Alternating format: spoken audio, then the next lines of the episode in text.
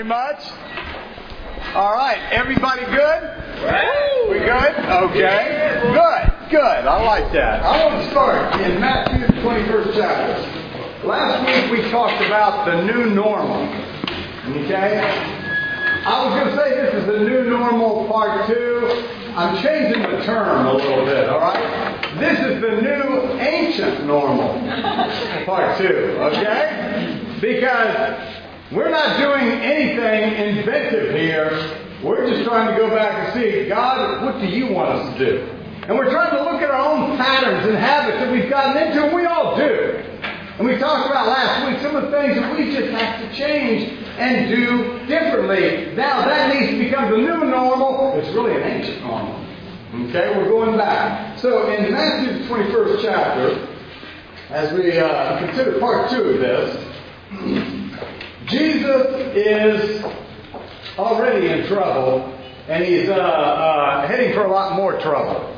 He has, of course, all of his teaching at the end of three years, and everything is heading to Golgotha. And the opposition is cranking up the heat. Jesus could have avoided the whole thing by not being Jesus. you know, let me just get along. Let me plug into a tradition. Let me be a nice synagogue going person. But that wasn't who he was. He went to synagogues. Synagogues was good. That was wonderful. But he went after the heart. And as God visiting the earth, he talked about what's important. And so he gets challenged by the religious authorities about the authority. It's okay, where do you get your authority from? How can you speak like this? And he turns it around on him and says, Well, let me ask you a question. John's baptism, was it from man or from heaven? And that put them in a quandary. Because they're supposed to know a false prophet from a true prophet. Mm-hmm. And they think, my goodness, if we say it was from man, all of the people are going to be against us. If we say it's from heaven, then Jesus would go, why didn't you listen to him? So we're stuck. So we say we don't know. Which really is a humiliation because they were supposed to know. They, it was their responsibility to discern false teaching from true teaching. Well, Jesus, after that encounter, he says this. Verse 28, Matthew 21. What do you think? There was a man who had two sons. He went to the first and said, Son, go and work today in the vineyard. I will not, he answered. But later he changed his mind and went. Then the father went to the other son and said the same thing. He answered, I will, sir. But he did not go. Which of the two did what his father wanted? The first, they answered. Jesus said to them, I tell you the truth, tax collectors and prostitutes are entering the kingdom of God ahead of you. For John came to you to show you the way of righteousness, and you did not believe him. But tax collectors and prostitutes did. And even after you saw this, you did not repent and believe. They were resistant to a new normal. They had had their normal. We're just going to do things our way. What the Father wanted was not uppermost in their mind. It was okay to consider, but not uppermost. So Jesus tells us parable. And he goes, tax collectors and prostitutes are in the kingdom of heaven ahead of you. And these were the learned. These were the people that knew the scripture. These were the people that did the tradition. And all these people that didn't but just had a broken heart, man, I want to repent. I want to change. They're coming in. They're accepting it. You know why? Righteousness was important to them. What do I need to do to be right with God? Righteousness. And so Jesus says, you know what? Let's divide it up here. Anyone who hears, any audience who hears my words, you're going to be like one of the two sons. You're going to end up, uh, I don't know. Boy, I, there are times I've sat in messages, and it's like, I don't know about that. I don't know. I don't think I want to do that. But then I go back and I study, it's like, well, it's biblical. what am I going to do? so I'm going to do it. There are other times I said, yeah, I'll do it, I'll do it. I never did it. Wow, preach, teach, man, that's awesome. Didn't do it. Had no intention. I just, I like the high of saying that. I like appearing you know, team team player. But the bottom line is, do I do what the Father wants me to do? Not do I talk about it, not do I have the right life. Do I do it? That's what's going to get Jesus crucified. He expected people to do it, and they didn't like that teaching. Suggest all you want, but do not expect. Mm. Don't do that. And Jesus says the bottom line is what does the Father want? Guys, I would like to tell you that obedience is the easiest thing in the world. I'd like to say, you know what? Obedience is like hitting the lottery. It's just absolutely wonderful. I love it. Every morning I get up, I can't wait to obey. I like to say that I'd be lying through my teeth. You know why? Because obedience usually involves me surrendering and saying, Jesus, you're Lord, I'm not.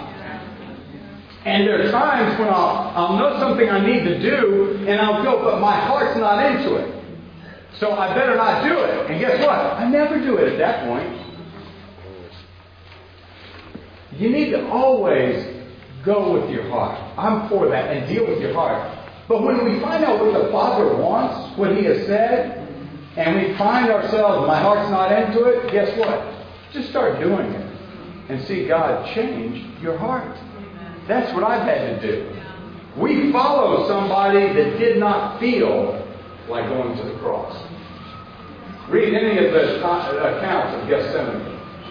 That's not a good feeling. He's not in there, rah, rah, man, just this is wonderful. He's saying, you know, is, there any other way?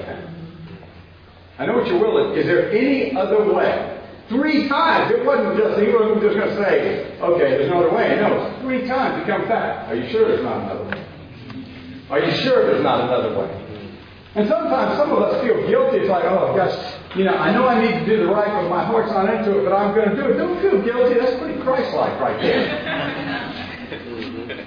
I mean, don't just, you know, live your life with your heart always being out of sorts about having to obey. Surrender that to God. Let Him change your heart. But God bless you for being like Christ and doing what God says. Real quick, I want to turn to some scriptures. First of all, 1 John chapter 5. Come on, sir. 1 John 5.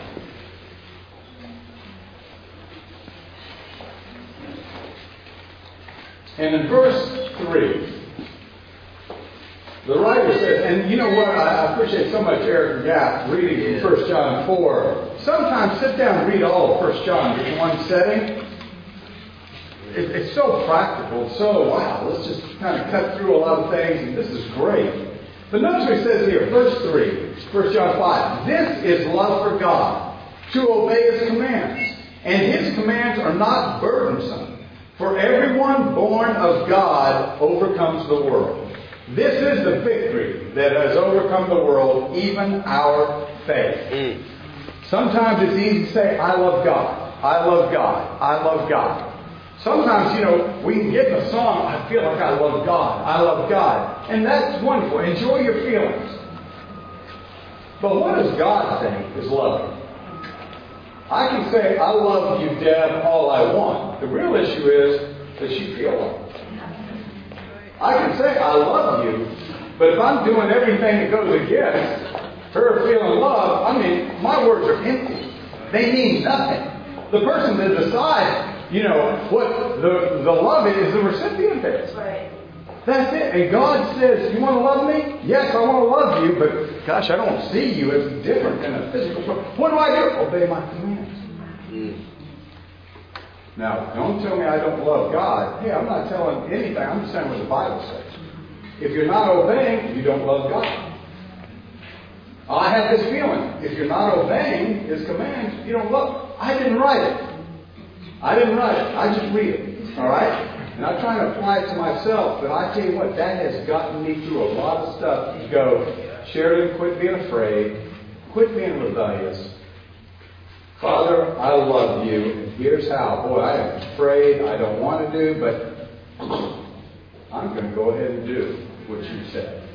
It is when you do it, not intend on it. I'm going to pray. You pray about it, absolutely. People, some people spend the rest of their life praying about something they never do. That's never been the purpose of prayer. Never. Do you love God? You obey His commands. You love Him. We understand that. Talk is cheap, right? Matthew 7, verse 21. You guys know it. Jesus is teaching on Sermon Mount. He goes, You know what? Not everyone who says to me, Lord, Lord, is going to enter the kingdom of heaven. What? I thought everyone who goes, Jesus is Lord is going to do it. No, no, no, no. It's more than words. He says, Only he who what? Does the will of my Father. That's action. That's obedience. Who does the will of my Father in heaven. He goes, Many will say to me on that day, Did we not prophesy in your name? Wow. Perform miracles in your name. Wow. Cast out demons in your name. Wow. And he, what's he going to say? I never knew you. Mm. What do you mean? You didn't know me? What? I, I, I called you Lord. I said, you didn't do the will of the Father. Go back to the parable of the two sons. What's the bottom line? The one that does the will. That's the new ancient normal. It's an obedient people. And I'm going to talk about the blessing of obedience in a second. But one other passage, and then we're going to do something a little different. John 12. Now, anytime you say we're going to do something a little different, people get nervous. All right? I'm, you know, I'm not going to have people, hey, brother or sister, let's stand up. No, no. you know, I've seen some wild things happen. Okay, so don't, don't worry. John 12. Verse 1 Six days before the Passover, Jesus arrived at Bethany, where Lazarus lived, whom Jesus had raised from the dead. Here a dinner was given in Jesus' honor. Martha served, while Lazarus was among those reclining at the table with them. Then Mary took about a pint of pure nard, an expensive perfume. She poured it on Jesus' feet and wiped his feet with her hair. And the house was filled with the fragrance of the perfume. But one of his disciples, now listen to this, Judas Iscariot, who was later to betray him, objected. Why wasn't this perfume sold and the money given to the poor? It is worth a year's wages. That's a good point. He's bringing up a good point. You see, John is writing this 30 years after what happened, so John knows the end of the story. Look what he says right afterwards. He did not say this because he cared about the poor, but because he was a thief. As keeper of the money bag, he used to help himself to what was put into it. Leave her alone, Jesus replied. It was intended that she should save this perfume for the day of my burial. You will always have the poor among you, but you will not always have me.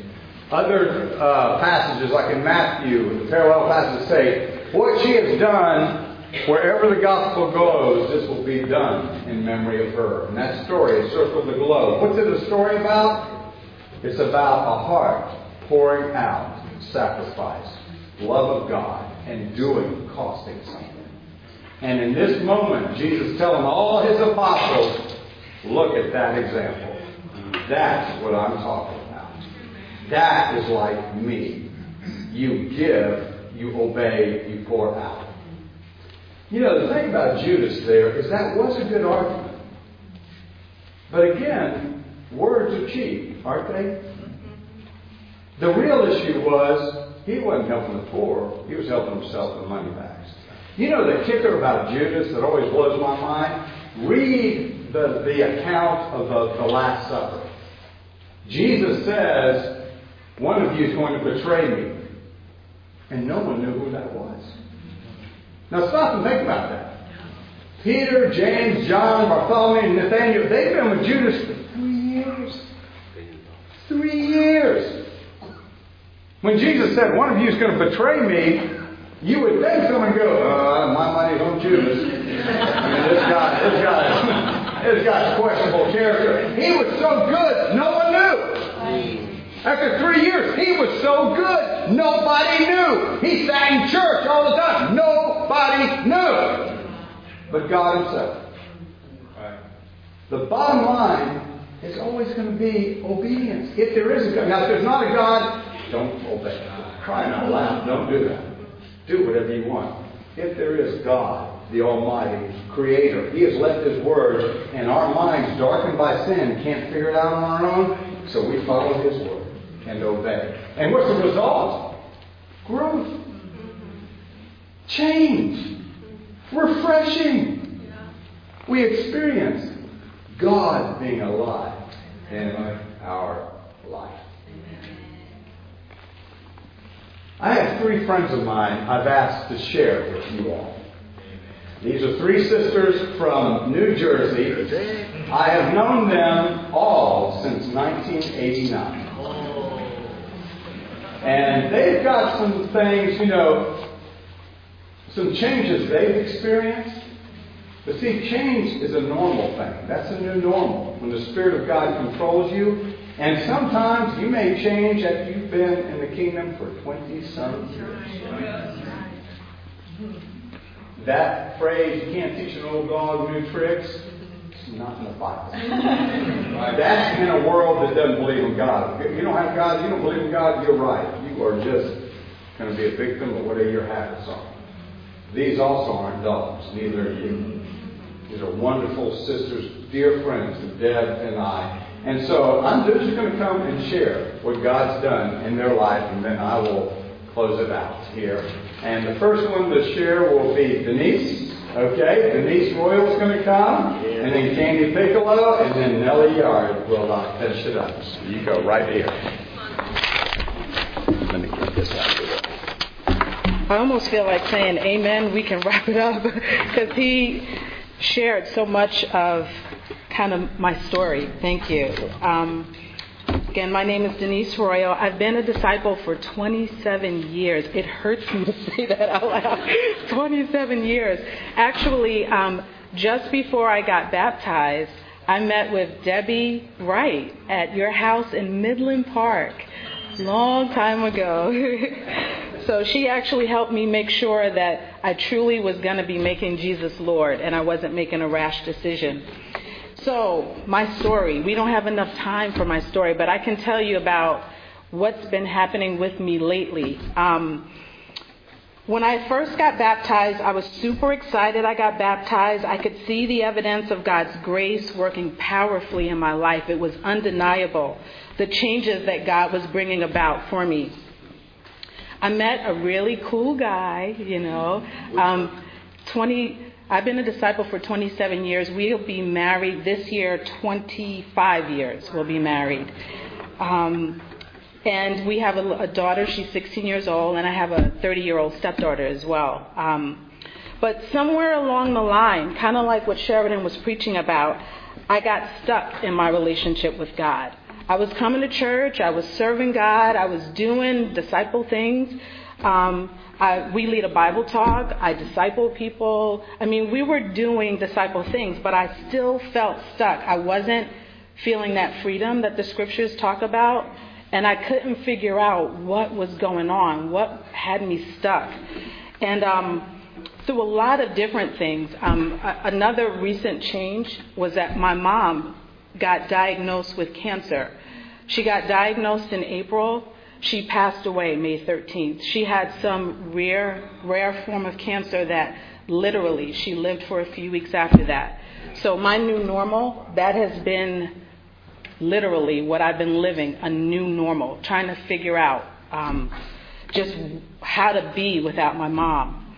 But along the way, I also found out something. I had something called codependency. That's a whole nother story. Bible talk, sermon. Um, and once I found out that I had it, what do you do with it? What what happens? What what am I supposed to look at this thing like now? So I started to seek out help, and I went to a therapist. I still am going to a therapist, and that was great and was helping me. But I needed a spiritual. I wanted a spiritual perspective on what God would want me to do and how God wanted me to be.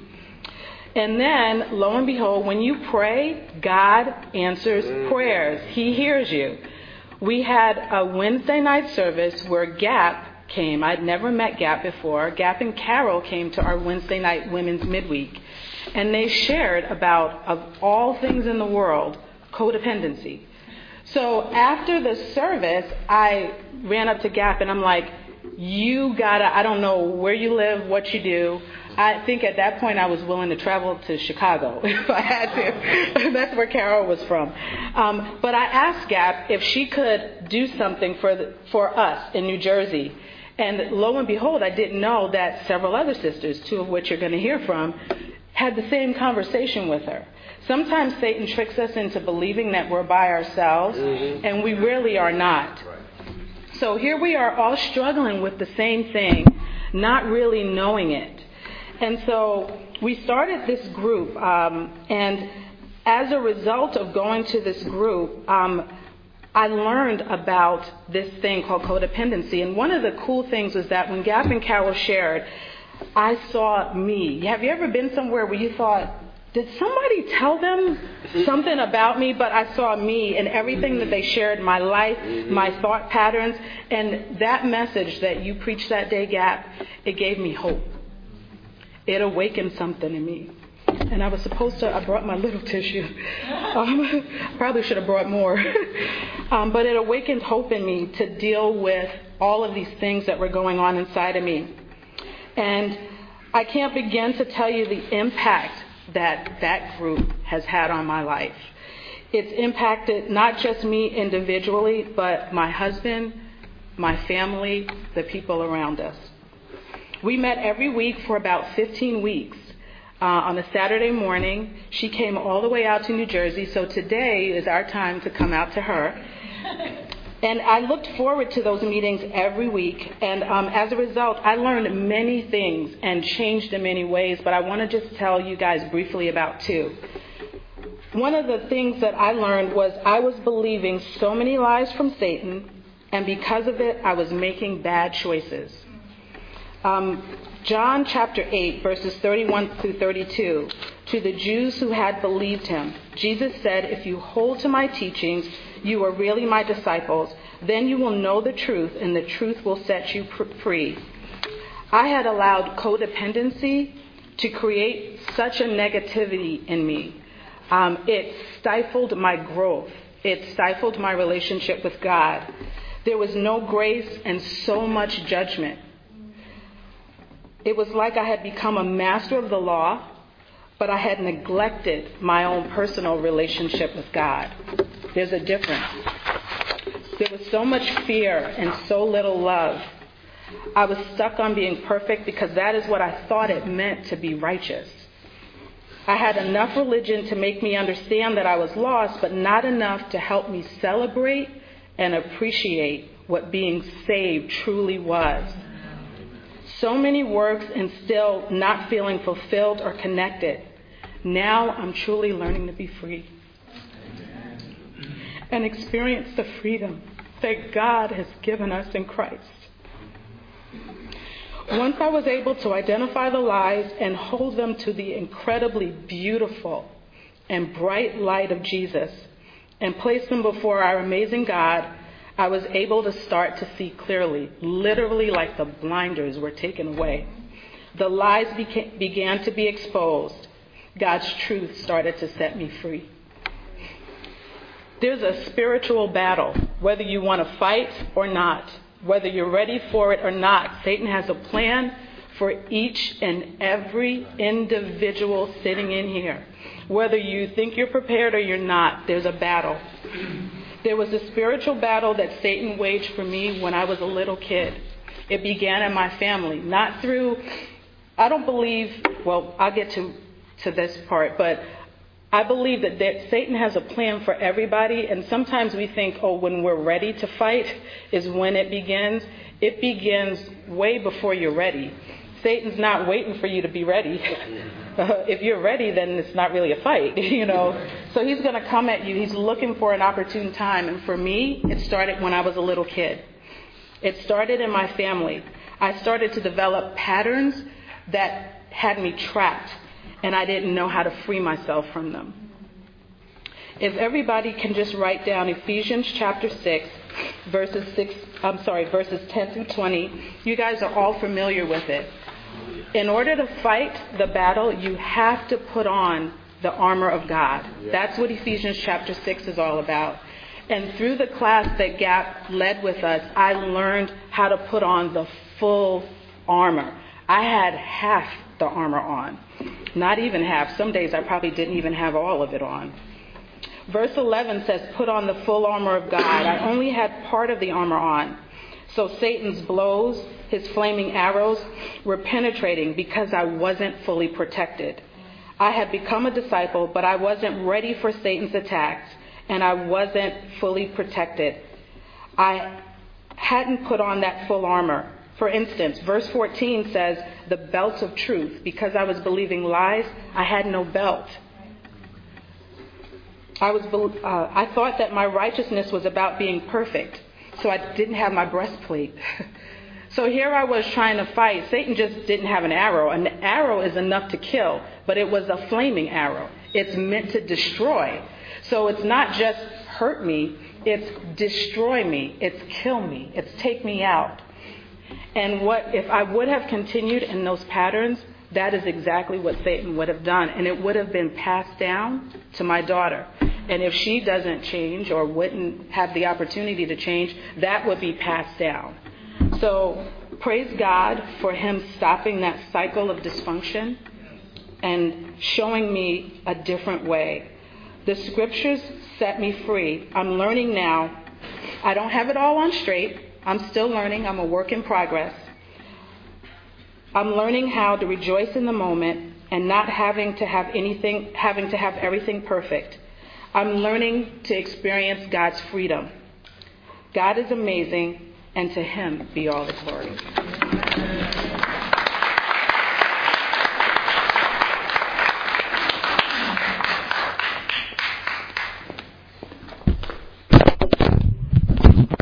Hi, my name is Candy Piccolo.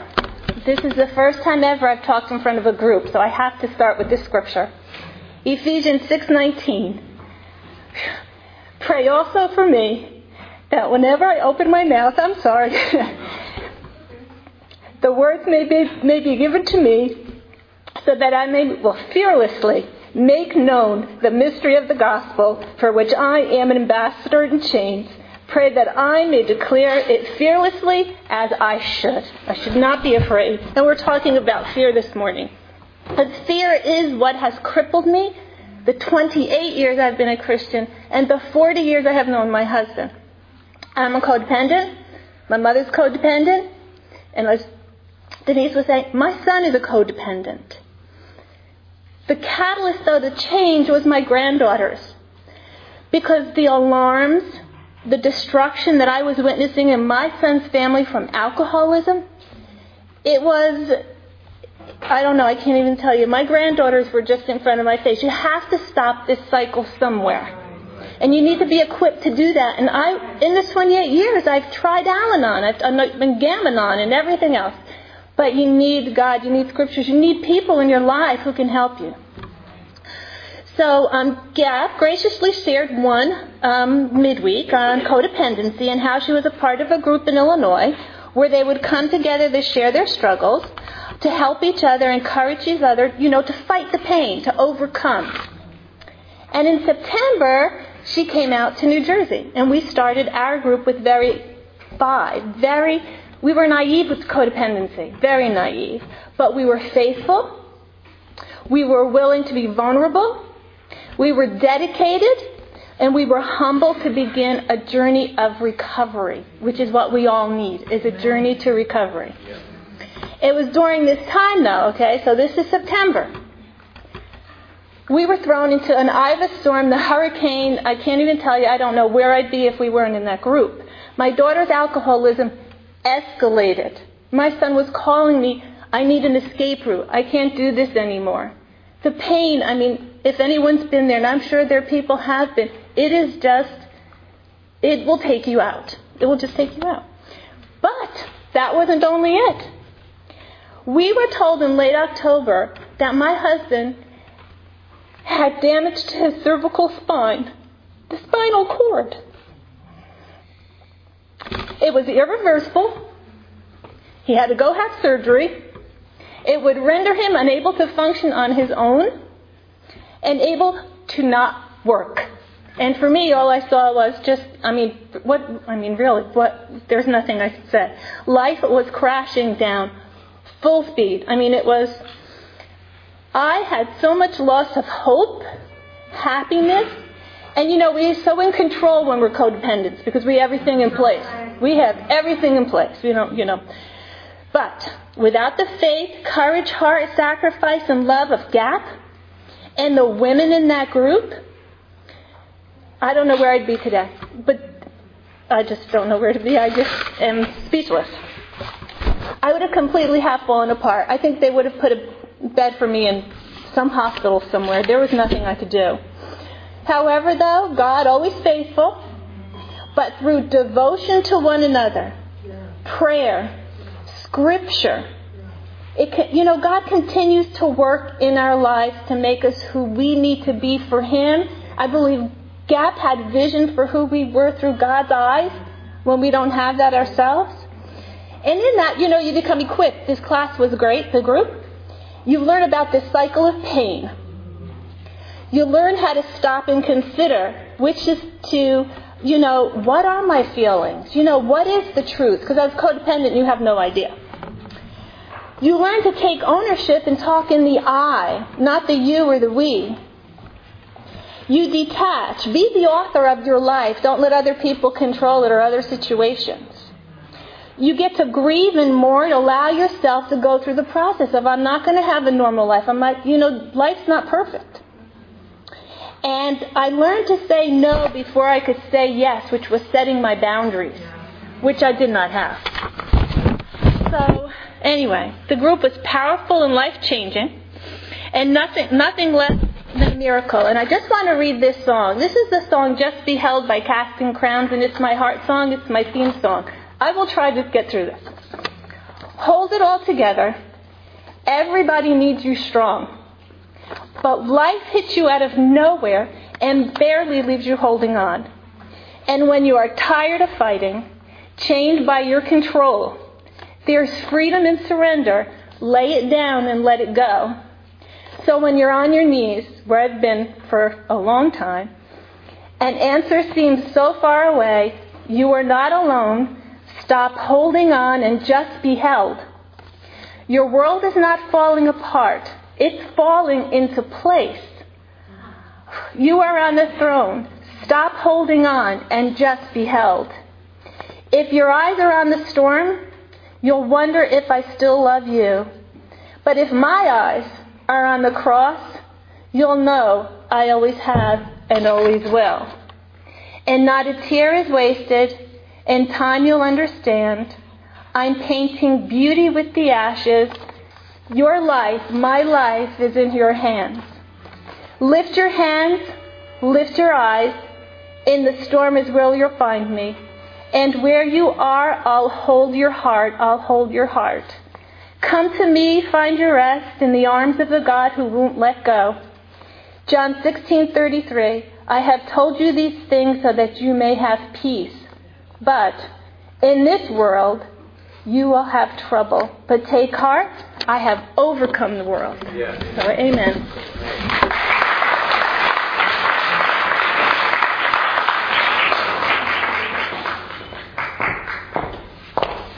Okay. Good morning, Staten Island. It's great to be here today.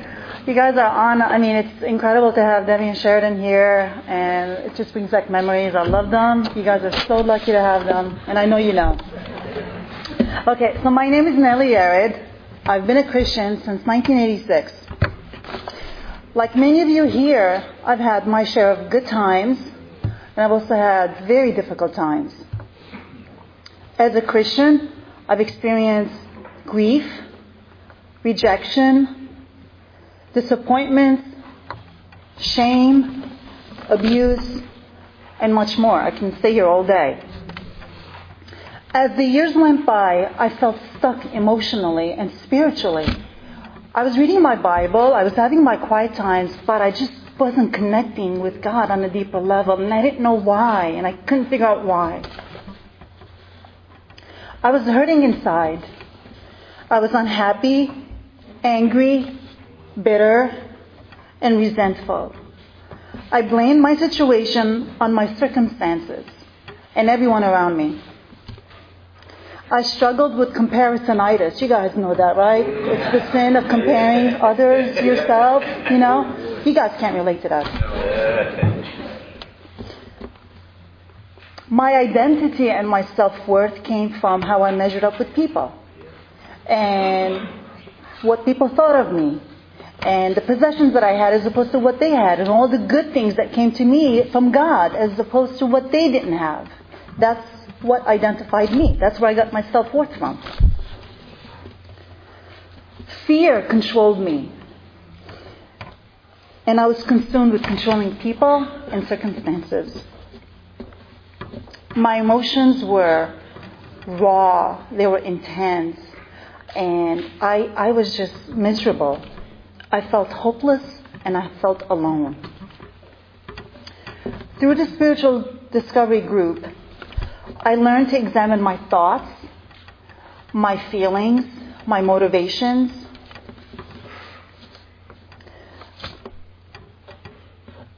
I learned to get in touch with the pain that I had stuffed all these years, you know, all the challenges and all the hardships that I'd gone through. I never dealt with them. As a disciple, you think, okay, I'm just supposed to go on. Forget about those things. But those things, when I didn't deal with them, were really killing me inside. And that's what I was able to do for the first time ever to deal with the pain and the disappointments and the rejection and the hurt and the abuse and on and on and on. And it didn't feel good at the time. I felt like this ball of emotions was coming out. But it was really good for me. I learned to take responsibility for my sins and the condition of my heart. I got honest with who I was, with God. I mean, God knew it anyway. I mean, who was I trying to pretend? But I also got honest with the sisters around me. I saw all the ways that Satan had twisted my thinking. He had fed me, he had fed me lies all my life about who I was and what was important to me and, and, and just everything. And he just fed me lies and I believed them. I was able to identify what was lie and what was the Bible. I mean, that's the basic thing we study in the Bible when we're studying with people. You know, are you going to follow your emotions or are you going to follow the Bible? But yet, in my own personal life, I was believing my emotions and my the lies that Satan had told me as opposed to what the Bible was saying to me. Looking at the inside and working from the inside empowered me to be able to have control over my emotions and how I view my circumstances.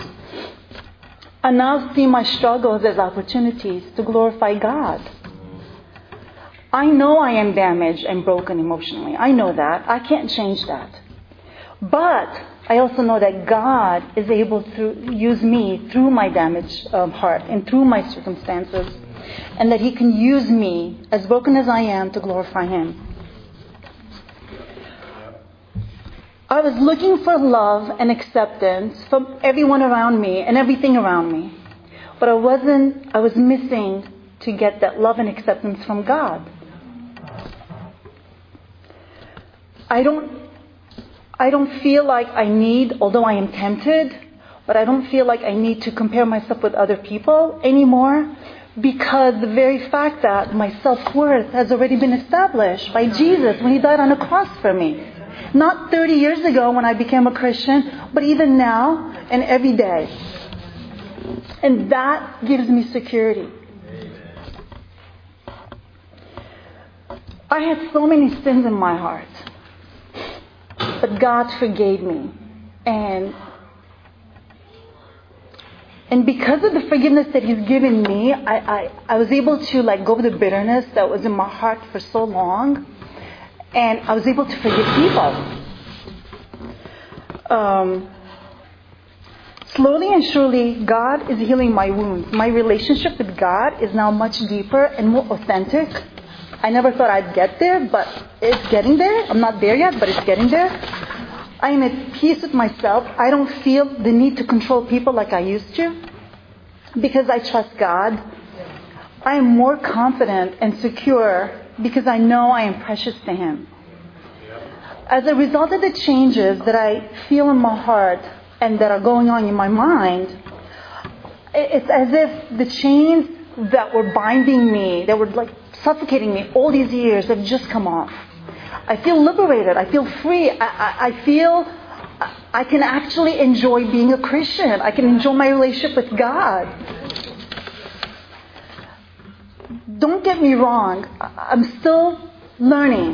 Okay, I'm not there yet. I have a long way to go, but I feel like I'm on the right path. I feel like I I have all the tools that I need to fight Satan, and and he still hits me with the lies. You know, it's kind of ingrained in your mind. You behave the way you are. It's because the way that you've been all these years. It's kind of hard to change that, but when you have your perspective right, and and you've got the right tools in your hand, you're able to get through that. I'm so thankful for God's mercy and His patience with me. I'm thankful for the, the spiritual discovery group and the women in the group. You know, we've gone through this together. We've fought our battles together and we've become really, really close. And I'm just so thankful for God that He's actually pulled me. I feel like I'm becoming a Christian all over again. You know, He pulled me out of the world 30 years ago, and He's pulled me out of my misery now, and, and He's got incredible plans for me. I just can't wait to really discover what His plans are. So thank you for listening.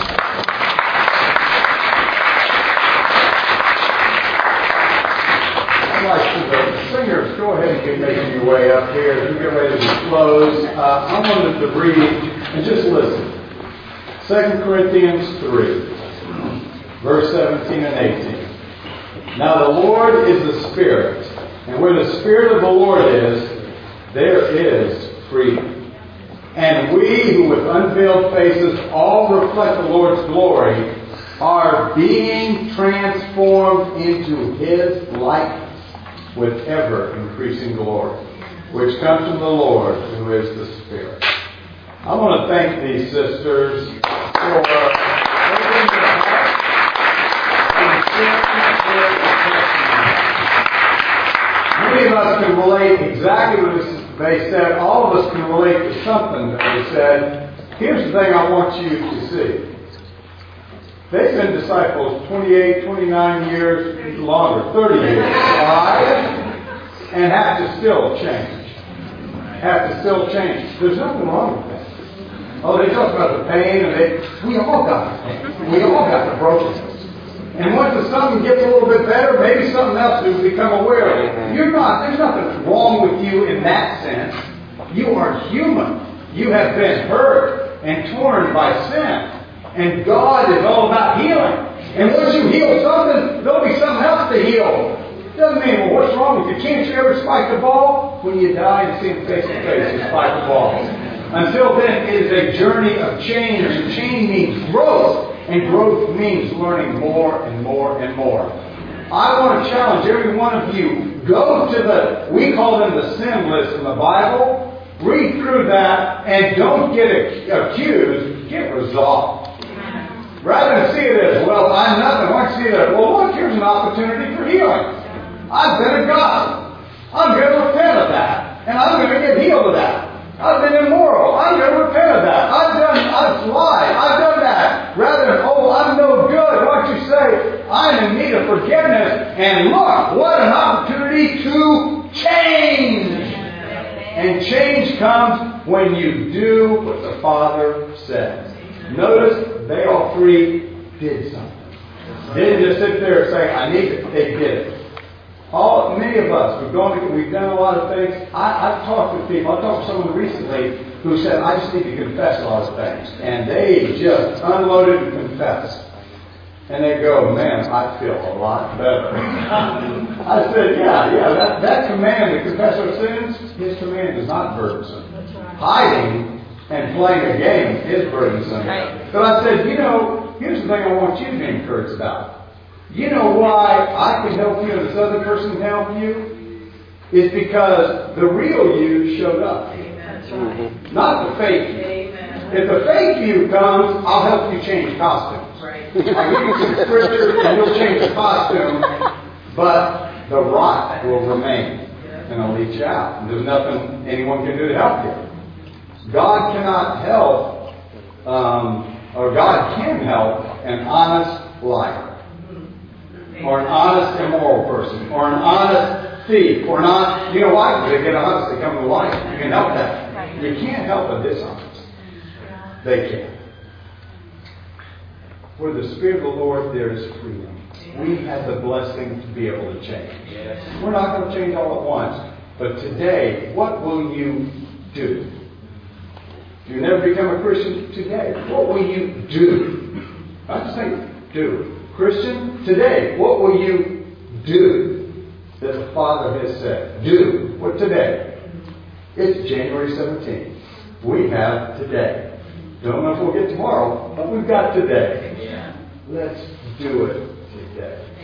Singers, let's all stand, singers, and close out with a song. We'll have a prayer.